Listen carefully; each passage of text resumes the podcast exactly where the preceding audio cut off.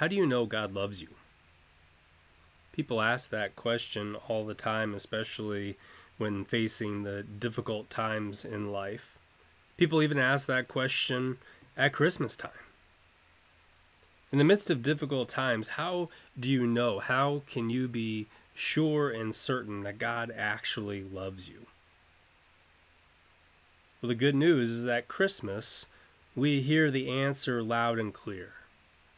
We hear it from God's word from 1 John 4, verse 9. In this, the love of God was made manifest among us, that God sent his only Son into the world so that we might live through him. In other words, Jesus is born because God loves you. Because God didn't have to do that. If you think about it, there didn't even have to be a Christmas. When Adam and Eve sinned, God could have just let them go their rebellious way and die in their sin, and that would have been the end of it. And God would have been 100% justified in doing that because Adam and Eve deserved it. They didn't want God and His Word and His gifts, so that could have just been the end of everything. But God didn't do that. He didn't do that because He loved them still. He couldn't not love them. He couldn't stop loving them, though they had not returned his love. And so instead of sending them away, God promised to send someone to them a savior, a satanic head crusher, one who would undo what they did, though they didn't deserve it. That's what the prophet Isaiah wrote about when he said, For to us a child is born to us a son is given. A shoot, a baby tree, would come from the stump of Jesse, and this little child shall lead them. And this little child, this son, Isaiah says, will be none other than the mighty God himself, Emmanuel, God with us. The Son of God come into a world darkened by sin and death to bring light and joy and peace and into a world not just of any darkness, but deep darkness, Isaiah says. Your darkness and mine. But the good news is that the deeper the darkness, the brighter his love and light will shine. The Word became flesh and dwelt among us, and we have seen his glory, glory as of the only Son from the Father, full of grace and truth. That is how you know God loves you. But not just that, we hear more too that in this love that God would send his son to be the propitiation, the sacrifice for our sin.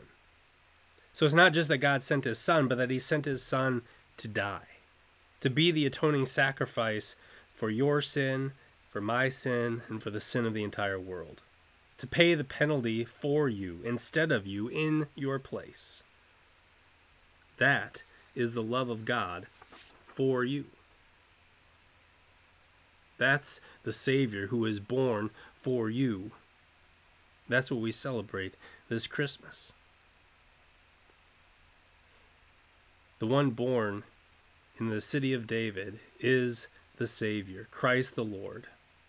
And not only would all nations on earth be blessed in him, but also we are told that he shall possess the gate of his enemies. And what does that mean? What enemies is that talking about? Well, the enemies are the enemies that afflict all people of all time and all places, including you. The enemies of sin, death, the power of the devil, and hell. By his life, death, and resurrection, this child of Bethlehem would conquer the stronghold of hell, break the grip of the grave, and open heaven to sinners by the forgiveness of our sin. And so, all of God's Word is a love story. And not some sappy, mushy kind of love, but a strong, determined love. The love of a strong and determined God who wants nothing else for you but the greatest gift of all life with Him, life in His Son forever. A life that lasts beyond the grave and transcends all the troubles of this world. Every single one of them. A life where sin and darkness are no more. And that's why Christmas is such good news, why it's such life changing news. Christmas is the love and life of God come down to us. Emmanuel has come. God is with us. There's no darkness too deep, no trouble too threatening, no love too cold, no person too lost, no sorrow too profound for him.